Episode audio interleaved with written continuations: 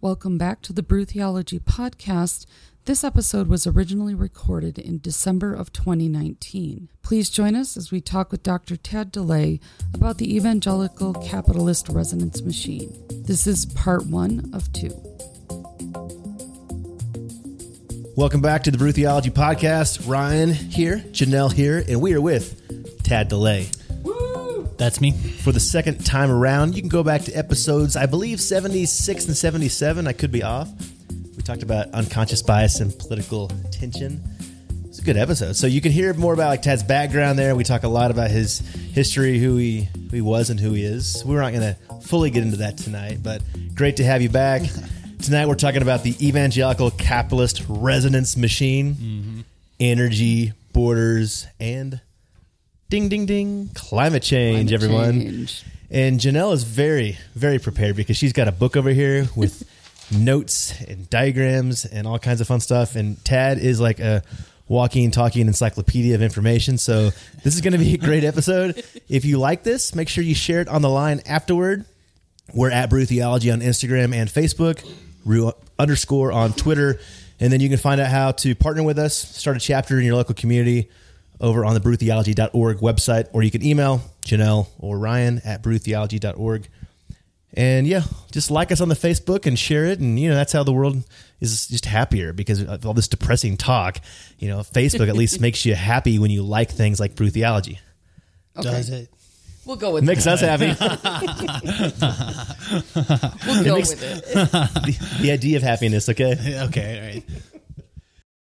Well, so we're so glad to have you here again. Oh, thanks for having me on again. We met Tad the first time. When was this? Was this Mm. 2016? Was that beer camp in LA? It was a while back. Eh, Tripp, if you're listening, which you're not, he's probably like just waking up in Scotland right now. But I was Homebrew Christianity out in Redondo Beach, California. Yeah. and that's where yeah, that's where you met Tripp out there, right? Perhaps, yeah, yeah. We met when, Claremont. Yeah, we met, yeah, somewhere in there. In, in my, I spent my whole like twenties in in Los Angeles, so we, we met it somewhere out there. Yeah. Yeah. And then you ended up in Denver with us. Now I'm here. So that was awesome. So yeah. And then t- just go ahead and introduce yourself. What are you doing now? Okay. Where- Okay. Yeah. I so I I live in Denver. I teach at a few different colleges here and one in Michigan. I teach philosophy and religious studies. I let's see. Um, I don't know. With uh, it's like what? Uh, see, I write books. Um, I I stayed in school for too long and ended up getting too many degrees, and um, so yeah, yeah. Oh, um, so I, I have a master's in theology, a, a master's in philosophy, and a doctorate in philosophy of religion and continental philosophy. And uh, I just finished my third book, which is called Against What Does the White Evangelical Want? And it has five chapters that are called Against Future, Against Knowledge, Against Sexuality, Against Reality, and Against Society. And it's about all of the uh, weird opposition and all of this, uh, I don't know, like weird kind of. Um, uh, the the the way that nobody can make sense of everything and nothing matters and none of the rules matters and nothing makes sense anymore. So, Yeah. that's, uh, I guess that's that's generally what it's about. So, And yet, this against campaign has seemed to work. uh, yeah, apparently, yeah. So- so- in, in a successful sort of capitalistic way that we're going to be talking tonight. Uh, well, yeah, yeah, yeah, yeah. Don't, you don't want to get me off on a rant on defining the, the finer points of, of what capitalist means according to Marxian theory or whatever. Because I could become a geek really, Really really, fast. fast. It would be so obnoxious, and, And we can bring Rand into it, would be- it and would then be- we'll just go off the no, deep it would be just nuts. Yeah, Yeah. I would- I would be very obnoxious and everything. But So- so yeah, yeah. Let's get into actual things. So. This rumored school in Michigan. Now, what would their mascot happen to be? Is it a Uh, Wolverine? Yeah, I have no idea. Actually, honestly, You no, no, don't? no. I think it's uh it's like a knight. No, It's it's, a a, Trojan, a Spartan. There we go. Yeah, yeah. Okay, yeah. Michigan State, if you're listening. That's right. Um, Go Is- Spartans. Izzo. That's right. Yeah. So. Um, So Jan- I, don't am from They- there. Oh yeah. I grew up outside of East Lansing in a little town called Haslett. So I was went to Michigan State for all the programs growing up. So Oh, excellent. is- no, I'm very excited. They just kind of asked me if they, they said they needed somebody who could do Freud and Marx, and I I was kind of like, that's all I can do is Freud and Marx. Actually, I kind of suck at everything else. So I don't Um, think that's true. But So, so I'm doing Freud and Mar- I'm doing Jewish philosophy broadly speaking, which Cool. in the 19th and 20th century tends to be people who descend from Freud and Marx, and then there's a few outliers outside of that. So, Yeah. yeah. So that's that's what I'm doing there, and then here I teach intro philosophy, ethics, um, the philosophy of religion. So I, I just I read books with kids, and uh, we talk about ideas, and I, I like doing that a lot, and it, it feels like important work. yeah, so. we need more of that in the Yeah, world yeah. for sure. All So- right, uh, and we know Ryan's story. Anything you want to update on your label or anything?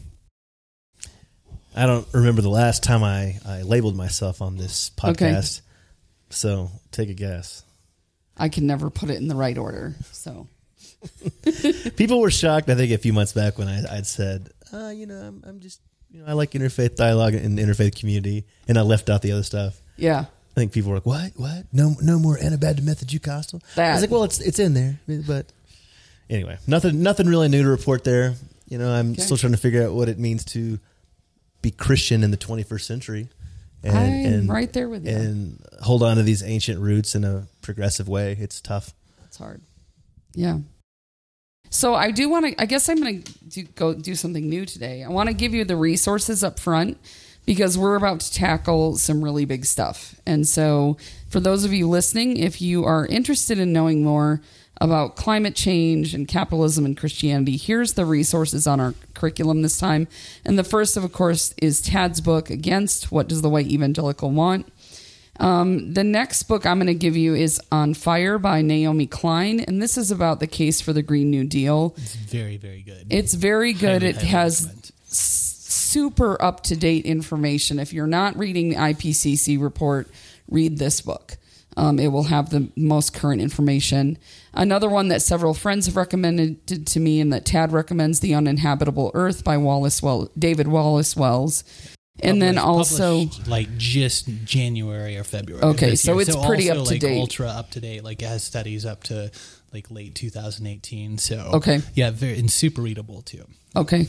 And then the last one is Capitalism and Christianity American Style by William E. Connolly. So that's where you can kind of get a, a grip on some of the wider things that you'll hear in this discussion. Um, but definitely, if you're new to this climate discussion, Naomi Klein is, is definitely a good place to start. So, Tad, I'm going to let you start kind of where you started on Thursday in the in the pub, if that's okay. Yeah, sure. And you can just kind of go, and then we'll ask questions as we go through it, uh, if that works for you.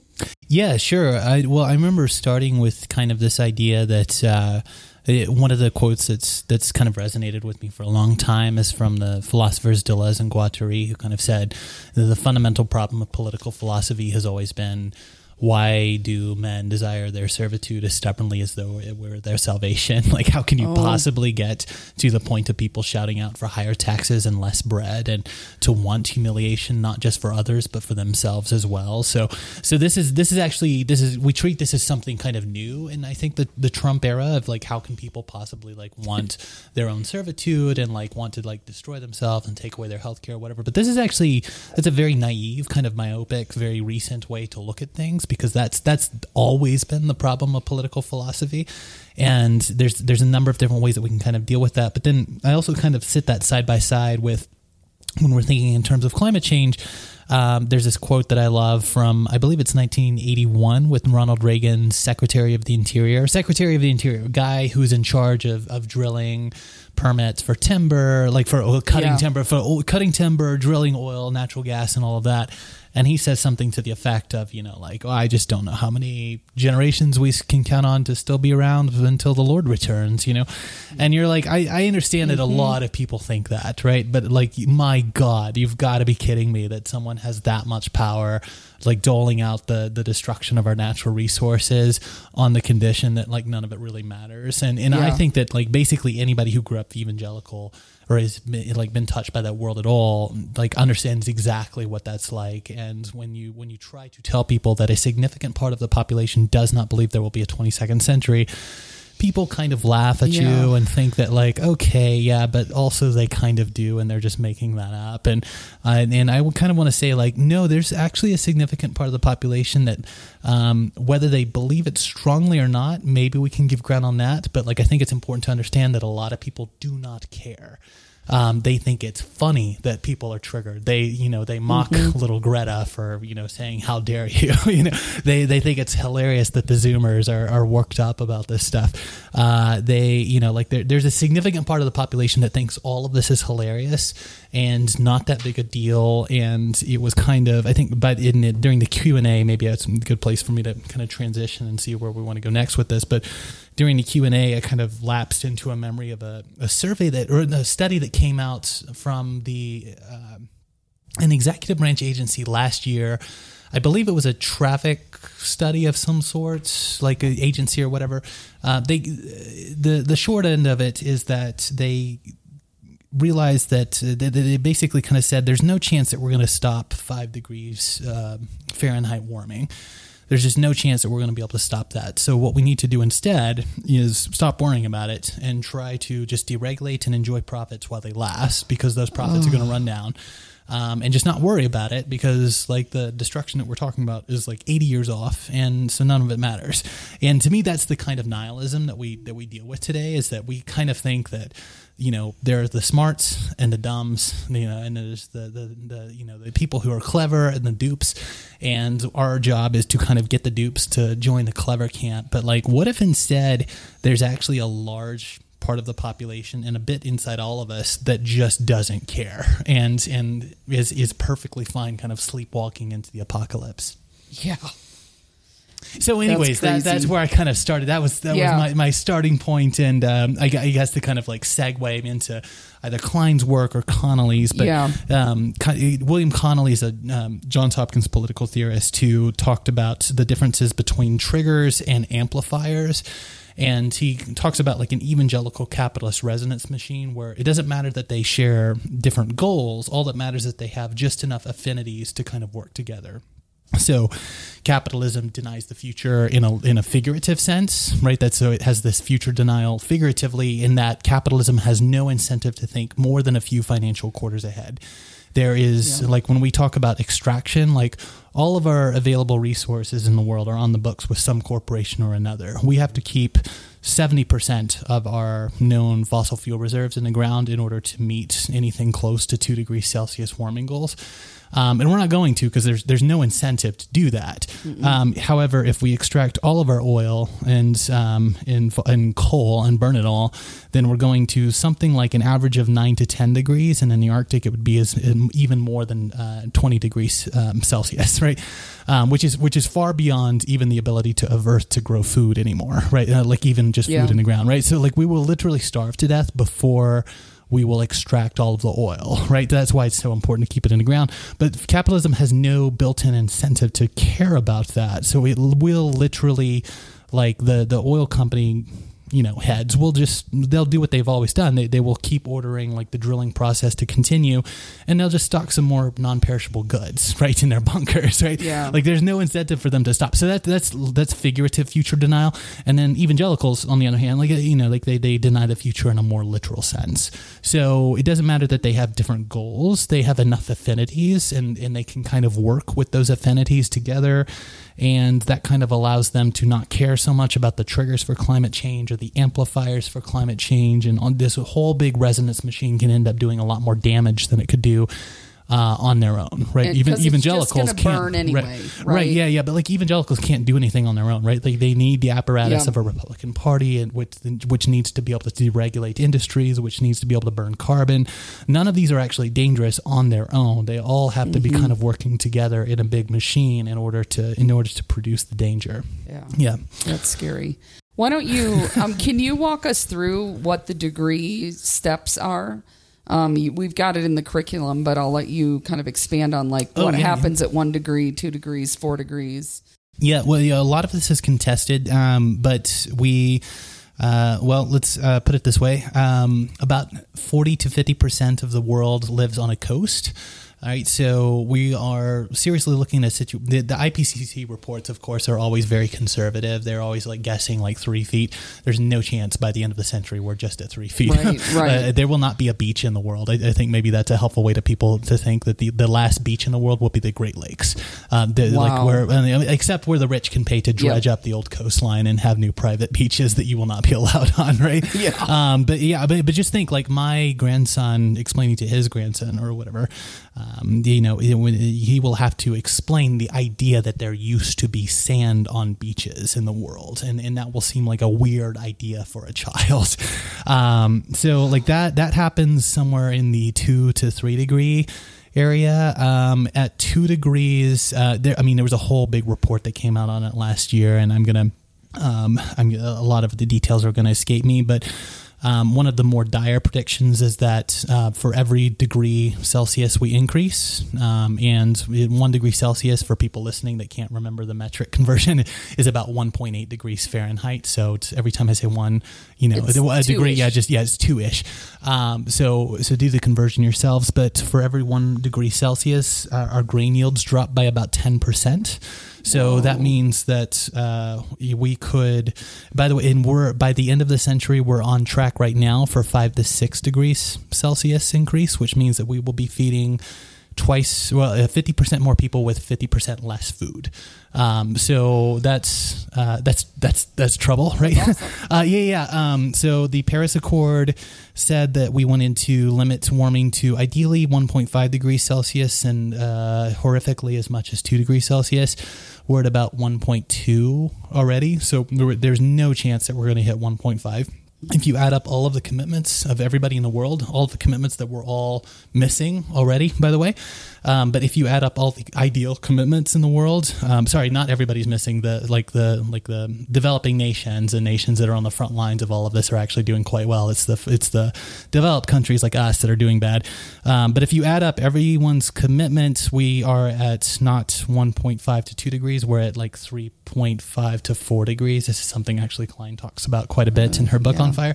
Um, so at four degrees, we're starting to talk about the entire collapse of regions of the world. Um, literally, the evacuation of entire countries that will go north or south.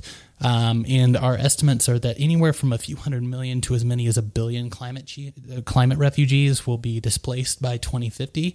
Um, probably a billion is on the. It's it's probably not going to be quite that high, but like Oxfam released a report last two weekends ago or something that said we're up to 20 million climate refugees right now. Um, wow. So 20 million per year by 2050. That's about 600 million. Cli- I mean, I mean that's a big number, right? Like more number. than half a billion people are going to be displaced. Um, and the part of the problem is that there's no um, definition in the UN treaty for people who are displaced by climate. Climate. Like it's all about are, is your nation persecuting you based on your religion, nationality. Um, uh, there's like two or three other qualifiers. I can't remember what they are, but there's no. We don't have an apparatus for a concept of climate refugee. So what you get instead, um, what climate refugees look like, is the Syrian civil war kicks off because there's not enough food, because there's not enough water, because there's a drought, because it's hot. Uh, and so you Yeah. have millions of people flooding into Europe. And what happens? Europe puts up the borders. They kick people out. Uh, people drown in the sea. Um, it looks like people fleeing the Northern Triangle from Honduras or Guatemala coming up and we say that's a migrant caravan um, and uh, ever since 2001 it was since or so- actually since 9-11 actually so we have like the the history of saying that migrants are like have terrorists and Muslim Right. terrorists embedded within them, right? So I, I, I think it's probably um, I, I, don't, I think we're probably a decade or two at most away from starting to see drone strikes on on migrants, probably in Central America. If I had to guess, like I don't know why that that seems like a very intuitive, natural step. Once the the climate crisis really picks up and the refugees start displacing, um, and so however evangelicals reacted to the Syrian crisis is how they react to climate refugees. However, they reacted to Trump saying that uh, the migrant caravan was full of terrorists is how they will respond to. Um, uh, hundreds and hundreds of times more, like Yeah. you know, like uh, this kind of picks up like that. That's how we're going to see it. Um, I can I can even see a, a future in which like Democrats stepping in as the voice of reason and the the voice of smart borders um, say that no, like we don't need to be barbaric and hellfire drone strike caravans. We need to put like smart drone sentries at the border that can just gun people down if they break the Awesome. law, quote unquote. Yeah, yeah, sorry, I'm like quoting here, but uh, but yeah, like I can I can kind of see that world taking shape. Yeah. and I think that the future looks a lot more like the Trump era than the Obama era before that, right? And I, I think Yeah. that it's important that we um, not despair at that, but like start to take stock and kind of say, um, kind of in the same way that like what like good science fiction, uh, Ursula Le Guin says this in, in one of her books, but good science fiction, she says like doesn't try to like pretend that the future will be such and such a way. What good science fiction does is it kind of it looks very very closely at trends that are happening now and just says, what if we took away all of the excuses and made it more intense, right? And, and, and Yeah. basically put it that put those those current trends in a different setting. And I think that that's kind of one thing that the Trump era gives you is it kind of it strips away all of the reasoning, like it shows you exactly how stupid everything is, um, and and you kind of get to see no, like actually like cruelty is really really cool to a lot of people, right? Yeah. Uh, there, there's nothing that can be too cruel to a lot of people, um, and that gets justified theologically, and it's it's libidinal in nature, right? It's it's an unconscious desire, and I think we kind of need to let go of this idea that there's some sort of shared common good that we're all just going to be able to reason and, and excuse our way into. Yeah. Anyways, I feel like I'm talking a whole whole That's lot okay. here, but You're No, this, guest. this is You're this allowed. is this is very good. I, I'm curious if you could take us take a step back historically in our in our country specifically because that's Mm-hmm. that's really what we're aiming at right here. You're, you know, we're not talking about China. I know somebody brought that up Yeah, at the yeah, yeah. pub, and we could talk about that later. But specifically in the U.S., with when I use the word evangelicals and when you use it, we're talking about the stereotypical, very MAGA Trump, uh, but yet church going, God fearing, Mm-hmm. Capitalistic sort of like uh you know pull yourself up your, boot, by your bootstraps kind of you know Mm-hmm. that mentality. Uh, now i, I don't want to when we generalize like that which we've talked about before okay i know it's not everybody but it's still It's a lot. it's a lot. And and that the people within that that world in that machine if you will they need the other parts of the machine. So can you just go back and where did this machine begin? How did it start? In what ways did a bunch of people who were looking at a sage from galilee who said you know blessed are the poor blessed are the poor in spirit for theirs is the kingdom of heaven. And and reciting these creeds and singing these songs and saying i you know i'm baptized in the faith of the father the son and the holy spirit. How did that get married to what we're seeing right now? Because they, they seem to be contradicting. And and you somebody who grew up in the evangelical world and Yeah, yeah. all three of us actually Yeah. would say looking at the bible it doesn't add up doesn't make sense Yeah, yeah, and I think that that's that's dead on, right? Because like kind of the weird thing that we need to wrap our heads around is that the Bible is probably the least important toolkit in, in, in the construction of the evangelical imagination, right? Even Uh, though it's- precisely even though it's elevated. precisely because so many of us know so much of it, right? Yeah. it's you like I, you know, I I, I grew up uh, knowing entire. Um, probably having entire books memorized before I really ever kind of gave much thought to the Sermon on the Mount, right? Um, so it's, it's it's very easy to kind of focus on and select. Um, but no, I so whenever we kind of define what an evangelical is, uh, somebody will always jump in and say, "Well, like, aren't you aware that uh, the German iteration of evangelical was used by Martin Luther or something like that? Or aren't you aware that some of the people who like were abolitionists in the 19th century called themselves evangelicals and all, et cetera, et cetera? Uh, nobody cares. So, yes, like that's true, but it, but it does not matter whatsoever, right? Um, that's not the same thing. Like, It like is not the please tell me all about how you think uh, you know, somebody who thinks that black lives don't matter or what, a, what a, is the, is somehow in the same tradition as the abolitionist in the 19th Right. century. No, no, no. Um, the way that I kind of think of it is, and I am not professing to be an expert on evangelicalism. I am professing to be um, one of the best experts on white evangelicalism, and and that alone. Um, and I think that if you, I mean, by the anytime way you, everybody uh, tad's actually done a lot of research on this yeah just so you know oh yeah, I guess it probably sounds like very arrogant of me, but I don't know. I, no, I you, spent a no, you, of- but you really have I mean, I have a doctorate in it, and I, I wrote a book on it because I felt like I needed to explore s- some of my own baggage a, a little bit more and answer some questions. Um, but the, I can't make sense of it. It. Basically, by the 20th century, uh, anytime you get um, uh, white supremacy or um, uh, you know, some sort of I don't know, uh, you, you get like these like anti education initiatives, mm-hmm. white supremacy, Calvinism, uh, emerging libertarian thought by especially mid 20th century. anytime you get one of them, you get like basically the others kind of in tow. And uh, the way that I think of white evangelicalism is that, uh, okay, first off, before I say what I'm about to say, because this will sound kind of weird to people, but uh, if you think that white evangelicalism is the same as, as uh, black or brown evangelicalism, just go look up any survey ever on any opinion on anything, and you will will see that uh, white evangelicals and black evangelicals are as far up or much farther apart than black evangelicals and like mainline Protestants or yep. like like literally other faiths as, as, as well, right? Um, white evangelicalism is its own religion, and I wager that it's more accurate to think of it as a theological improvisation around whiteness. So, mm. um, one of the ways that I construct this is I think that we have to think of what white evangelicalism is today is uh, an industry that emerges in response to, I, I put it really as integration of schools. Once you get integration of schools, um, and then the Civil Rights Act in the decade after that, so the 50s and the 60s. Um, after that, you get um, uh, the emergence of the segregation academies to keep white kids separate. You get these weird tax exemption battles that start sucking in um, not just Christian uh, K through 12 schools, but also Christian universities.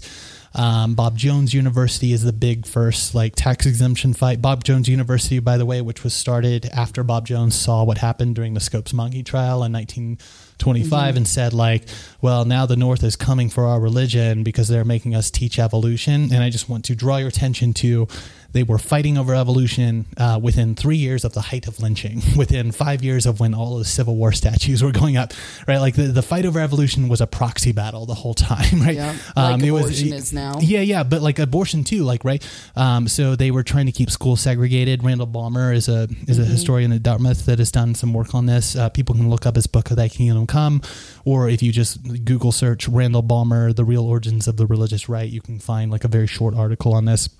Um, but basically, everybody who would lead the religious right during the Reagan era in the 80s, um, during the 70s, they didn't really care about abortion. And uh, they were losing this tax exemption. Like it just like keeping schools segregated was not a very interesting thing to most mm-hmm. people. They were they were starting to lose that as a cause. At least people wanted to keep white kids uh, separated from from the black kids, but they could no longer say that as much. So they needed they realized they kind of needed a big cause. Um, after Roe versus Wade happens in, is it 72, 73, 73, I believe. Um, so once Roe versus Wade happens, basically nobody cares. E- even the president of the Southern Baptist kind of says like I've always thought it was uh, between a woman and her doctor, and that is their business, right? Um, wow. Nobody nobody really cared about it until '78, uh, and then se- between '78 and '80. Uh, Randall Balmer says that Paul Weyrich, who is the Heritage Foundation mm founder, like a conservative think tank, mm-hmm. who's still one of the most important conservative think tanks in the world, um, the Heritage Foundation Paul Weyrich said that on some conference call, on some, he thinks it was 1978. Uh, he doesn't know who said this, but on some conference call, someone was just like, well, instead of like tax credits to keep schools segregated and like private ex- segregation academies, what, what if we tackled abortion instead mm-hmm. and, and, mm-hmm. organized a coalition around that? Um, and Weyrich kind of says, like, nobody really wanted to do it because nobody cared about abortion.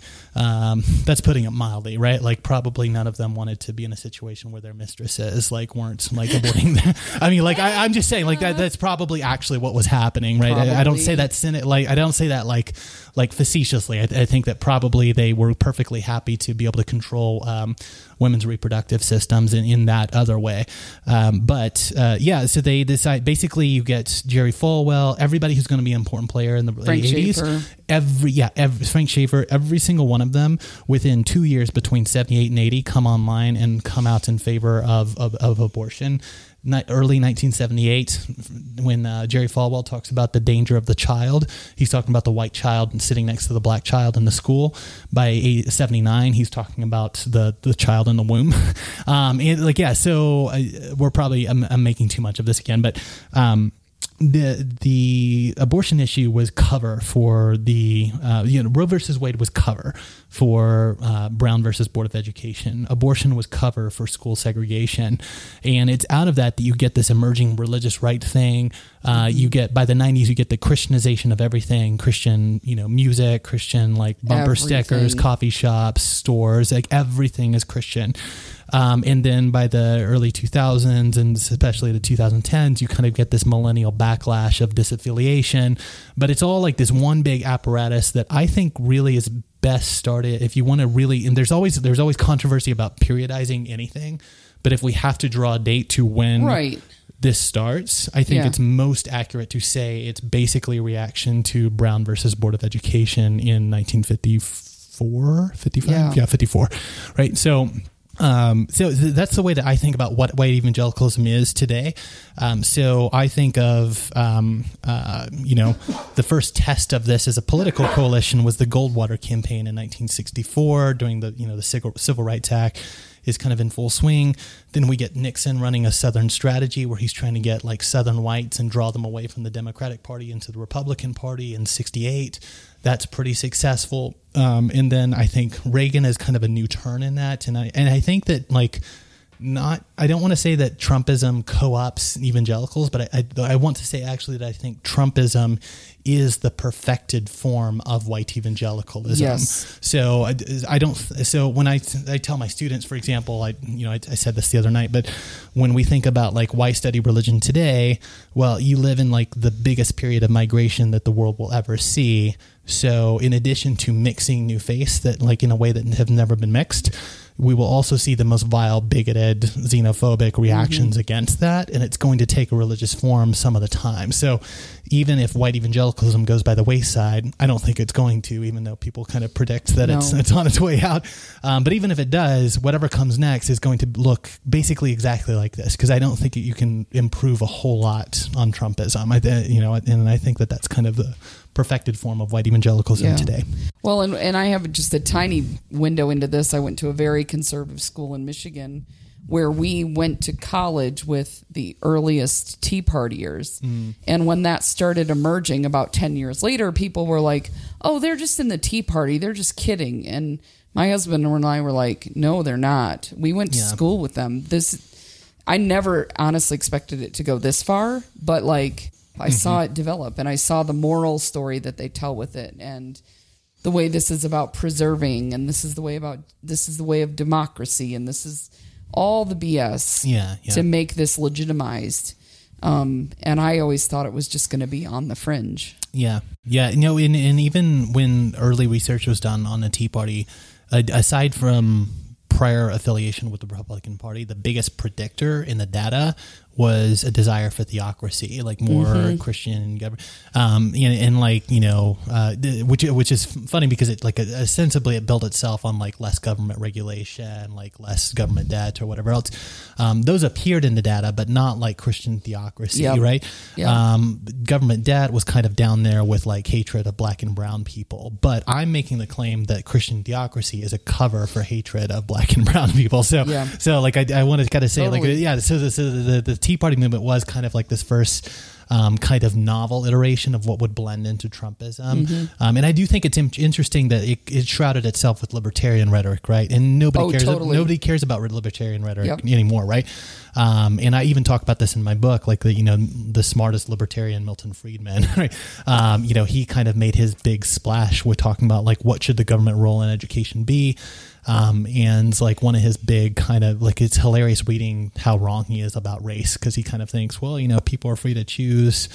You know, and have government. He proposes having government vouchers for that you Yep. take. You know, which is very popular now. But he, he kind of like you know initiates this idea, and he kind of says, "Well, it's not going to lead to racism because like smart parents are going to be able to sway dumb racists to like not send their kids to dumb racist schools." And it's like I don't know how you could possibly think that. He literally published that paper one year after Brown versus Board of Education, um, and you know spends an entire the entire paragraph talking about race but um, at any rate like the that libertarian element um, was always blind to race and now it's disappeared altogether because it doesn't need to cover over for the racism Right. anymore so um, so yeah, so that that's where you get like the strangely enough, like all throughout the 20th century, you always get the Calvinism, the white supremacy, and the libertarian elements. And anywhere you find one, you find the other two. Um, they're usually tangled up in education as well. And now we're kind of seeing the drop of that libertarian element, and but we're seeing the preservation of like highly evangelical and highly white supremacist elements um, mm-hmm. that are also very reactionary against knowledge, which is what I call my education chapter, right? Yeah. So, so yeah, I think it's kind of important to kind of think what is what is this moment showing us is actually essential to that faith, right? Because it's actually just the chosenness. Um, Jesus doesn't matter that much. Hell surely doesn't matter as much as they think it matters, right? Uh, the Bible surely doesn't matter. Like n- nobody cares what the Bible says about treating the immigrants, right? Like all that matters is like this this whiteness, this chosenness, this brutality, like all that the, the judgment. And like th- those are the types of things that matter. Yeah, yeah, yeah. The wealth sure. is in there because it's the blessings of God mm. when we're wealthy, and yeah, yeah. add that on on top of all of the rest of this. Um, yeah, yeah, it's a signifier. Yeah, yeah. Sure. Did you um, bump into Promise Keepers in your research at all? Um, I, I, remember that from my youth, and I started digging around in that a little bit for the chapter on sexuality because that's oh, okay. that's also like one of those situations where people are just constantly telling you the truth in an inverted form, mm-hmm. right? Uh, but yeah, yeah, but no, I, I, don't actually talk about it at all in my book, but so but I'm familiar with it. We yeah. did a uh, our last class in college. This will give away my age. Was in '97, and my husband uncovered. Um, memos that had been published from Promise Keepers where mm. they hmm. made a deal basically. Do we want to um, include black people in the movement or do we want to make space for women? And they chose to oppress women. But looking mm. at hmm. that now, like. Yeah, that's cover. That, that was cover. Yeah. It was totally cover. Like they said that mm-hmm. and it didn't mean anything. Mm-hmm. Like, that's crazy. Yeah, no, that's that's. I, I think it's in. I, and I don't want to say that one thing doesn't like like abortion rights, for example, like reproductive choice is. I don't want to like I, I don't want to pretend like that's just cover and nothing else, right? Like there is like an enjoyment of controlling we, women's access to like reproductive choice on its own. Yeah. Um, but you can't make sense of the anti-choice movement without thinking through the anti-black elements yep. that have been like there throughout as well. So yeah so complicated. Yeah, yeah. and, and this is stuff too that I'm sure, unless you have done the studies like you have, and that's been like it's, this has been your project that you wrote a mm-hmm. book on this. Most of us who grew up in the white evangelical world, even though we have removed ourselves from a lot of that, I never would have thought about this. I mean, I, I, even where I went to school, like I knew about the libertarianism and and the wealth and the some of those the theocracy and even though the, the only black kids at our school were in the athletic department like we talked about it but after all i mean one of the sororities used to be an underground railroad house and our school was founded to be the first school that allowed black people to get college degrees. So mm. clearly there's no racist element at our school right? As long as you have your one black token friend you're good. That's kind of you know pat yourself but, on the back. but like back then when i was inside of it i didn't see it I, I, right. Yeah. No. I, I, mean, I definitely didn't either. I, I grew up in going to a, a private Christian, a private Protestant school that emerged in Arkansas during the decade that all of the segregation academies were really picking up. So uh, I it never occurred to me that like it was weird that I only ever had one or two black classmates at all. Yeah. Um, and that they also went to the white evangelical church that everyone basically went to.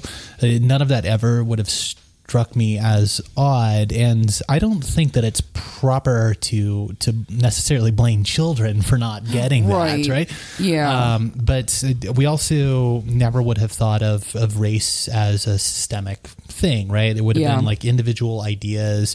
Um, I can remember like um, well yeah I don't, I don't know. It's it, I mean there, there's so much to explore there and um, you know, America has like a really big problem, like thinking in those categories, right? Like even the libertarian yeah. element, right, which is ostensibly like very open. We keep coming back to that, probably more than is worth it. But um, Kim Stanley Robinson, an author, like he has a definition of libertarianism. He like kind of makes a side joke about it in one of his books, where he kind of says, "Yeah, it's it's you know, like you know, government needs to stay out of everything except to have a police force to arrest my slaves," right? And and like I think that there's a there's a truth to that in that, especially in America, where like police forces come out of slave patrols, right? Like, I mean, that's that's what we had a Second Amendment for. Is like, you know, those militias were slave patrol militias uh, and indigenous people murder machine militias, right? Like, like it's literally Yeah. built into our constitution that we need to be able to arm white men specifically to liquidate black men,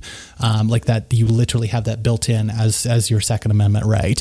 Um, at, at least that's it's not the it's not Yeah. the text, but it's definitely the subtext. Yeah. Um, so this, and, and that becomes like the police force, and, and we it's very easy to look at that Yeah. now and kind of say like, well, it's about being able to hunt. Um, No. no, I mean it's been about being able to hunt for like the last decade, but uh, but but that, but that's not that's not what the rules there for, right? And, and it's Yeah. impossible to interpret American history without thinking about those elements of of continual violence um, in in and also like even even if we go back to like Reconstruction right after the Civil War, if you if you read court judgments um, in the way that like Southern racists were arguing about like the relationship of white people and black people, even then they understood that on the surface of it, the argument needs to look non-racial, right?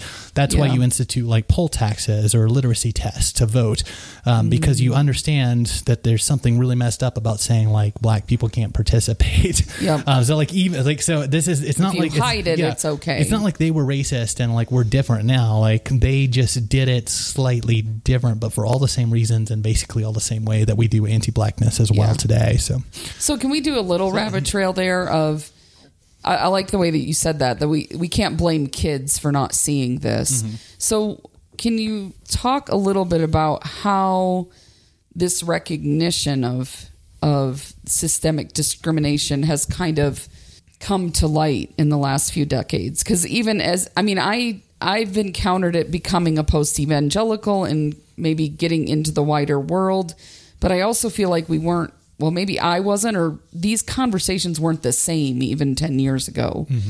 Now maybe they were and i just wasn't exposed to them but i'm just a little curious about like do you know about like where this this conversation really started coming into kind of more public conversation? Um, I don't know if I know enough about that to have as much to say as I wish I could say. I know I know that from my perspective. Um, that none of these conversations about race would have anywhere near the amplification they have without the the murder of Trayvon Martin and Michael Oh, Brown and, and Black Lives Matter in response to that because I, I think that that's the moment where you start to get these terms that had been around for a while like they start becoming more mainstream like Okay. privilege and Okay. like and, and thinking through like the realities of, of like police brutality and like what is what is the role of a police what what do police do um to Right. like you know we so for you know the first 99.9% of our history we didn't have police but we had society so like the people just lay down in the street and, and wait for the chaos to overtake them because there was no thin blue line um, Right. or or instead we're actually people perfectly fine and then we institute this thing um, because of this other thing because of this other thing. And, and, and I think that the the conversations around race and, and police brutality have been particularly helpful. Um, and I, I think a lot of this is you know there, there's definitely I think something to the backlash against the first black president um, by Yeah. like the overt racist, but also like white liberals having to kind of uh, constantly get pressed with the idea that actually, you know, maybe when it's all said and done, like actually you're not that much different than the overt racist in, in so many ways. you need to own your shit like and that's going to be a long journey for you right and you need to work yeah, on it yeah Like- um, yeah like anytime you get uh, i mean and it creeps in in all sorts of ways right Yep. you're trained to think of as a christian if you're talking about personal responsibility um, then like you're you're basically priming yourself to come up with like the next thing you're going to say is, is Yep. going to be something racist um, you know so um, uh, yeah, so I, I don't know exactly where all to, to go to with that, but like I, I'm certainly glad that we're having that conversation and Yeah. I, I've noticed especially like with my students when we talk about the invention of race as a concept which like if you if you go back in the literature you just don't find the concept of race be, uh, before basically the slave trade there's there's some evidence to think that anti-semitism uh, and the notion of like different blood between Jews and Christians converts into different blood between Racism. blacks and, and, and whites. Um, but you simply don't have the category of like race in the same way. Um, until like I mean, really like uh, like 15th century, 16th mm-hmm. century, like when the slave trade really starts like picking up. Um, and it's and it's not that people couldn't see skin color, right? Um, but like if I'm asked to identify as white or black on the census, I don't find that odd um, it like I will notice the question, but I don't find it odd. If I was asked to identify as a tall person or a short person, I would find that very that very odd, weird. right? And that's exactly but as visible as, as skin color. Uh, but I would never think to identify myself as part of the tall race just because I'm six two, right? Like so so like the, so race as as a concept as a, the way that we use it enters at a particular point and it's not that people got racist and so we like um, you know we, we, speaking as like a white person and like a, a white western european um, person um, it's not that we were racist and invented slavery because we were racist. It's we invented slavery and invented racism to justify that slavery, mm-hmm. right? And in the moment that that starts, you know, going by the wayside, we also invented phrenology in a particular century, right? We didn't have phrenology at the beginning of the slave trade. We had it in the 19th century when people were starting to say maybe slavery's wrong, and so we started having like white doctors say actually it's correct, like it must be this way, uh, because brains are shaped different yes. ways. Like so, so we invent different ways to think about it in time, um, and today like one of the ways we justify it is is personal responsibility or like should mm-hmm. have obeyed the cops or um, you know if the average white family is worth $115000 post reception and the average black and brown family is worth around $2000 then it must be their fault. There's no yeah, structural reason, it. right? Like they, they, have simply made the poor choice to not have a hundred thousand um, dollars. It's it's that's that's the way that it's like insidious, right? Yeah. Um, anytime you get that personal responsibility language, like that's that's a trap, right? Uh, so, it's a trap. So I'm, I'm kind of curious. How do you have these kinds of conversations with some of your uh, white evangelical friends who are? you know potentially open to well they're just open let's just say that you we all understand there's certain people that you can't have these mm. talks with but I mean, how you can't you can't say, "Hey, did you know we're racist?" I mean, that that just never goes well. When's the last time that worked? Hey, you idiot! I, I have a few friends that would probably definitely call themselves evangelical but progressive. Um, I don't have any white evangelicals in the way that I'm framing them, which is the, the overwhelming majority that are very conservative. Um, and that's it's partly because I have moved around and like changed social circles, but honestly, most of it's because they all cut me out the moment that I started uh, reading books. so I mean, the the moment that you start doing philosophy junkies, that's what it was, right? Yeah. Well, I made the personal choice to rebel against God by like reading yeah. theology at first, right? Even before it was philosophy. It was like the personal you made the personal choice to rebel against God by having thoughts by like reading theology. Um, and so like that's that's your fault. And, and by the way you should feel shame about it and all so, of that. So, so have, you, have you had anybody reach out to you based on on the work that you've done uh, like every once in a while, but like I, or they people I who also, want to tell you that you're wrong. Is That- well, it, when people reach out with concern in this, I, uh, I don't know. I, I don't have like a smart way to say this, but I think probably everybody from this world will know exactly what I'm saying. When people reach out with "I'm concerned for you," it's a mm-hmm. threat, right? Yeah. They, they, don't, they don't, it's not actual like concern. It's, it's not like maybe if you've studied all of this stuff for like a decade and I've never studied it for more than one Google search, you know more than me. No, it's, it's just purely like I'm right and you're wrong. Mm-hmm. So, do we need to pray the prayer? Yeah, like to can make I sure you're okay if Jesus comes back? Can I give you an opportunity to to mm-hmm. admit that mm-hmm. you're you're wrong about everything? Um, so like I I find that abusive and and, so and annoying, and so I just I don't have a lot of tolerance for it. So if someone wants to to learn and have a conversation, I'm very glad to do that.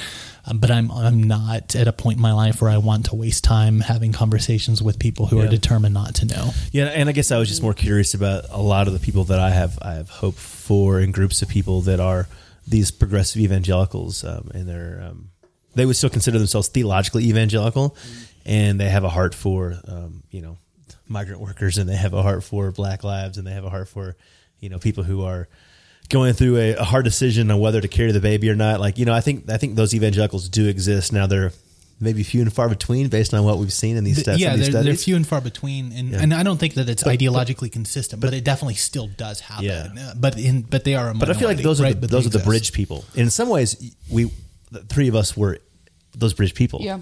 You know, before we crossed over to the dark side. Tad, thank you again for joining Yeah, us. thanks so much for having me on again. Yeah, we love appreciate having it. you. Yeah. Incredibly insightful. And if people want to follow you, where can they go? Um, taddelay.com, uh, Twitter, I'm at taddelay. Facebook, you can search for my author page. Uh, I have a personal profile, but I also have an author page with all my work. Um, yeah, I'm pretty easy to find because there aren't that many Tad DeLays. So, um, yeah, but I also have a Patreon page if you'd like to support me there. I have some some extra content that I put out that I don't put out uh, publicly, um, and uh, you can find my books uh, wherever books are sold. Um, you can give your money to the uh, worst person in the world with too much money already uh, on Amazon, but you can also just order from literally any bookstore. They're always happy to special order books.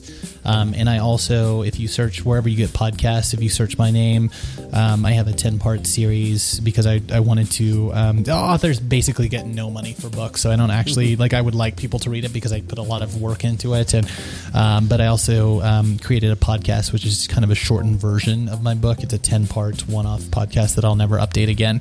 Um, but it basically every chapter gets like two or three episodes.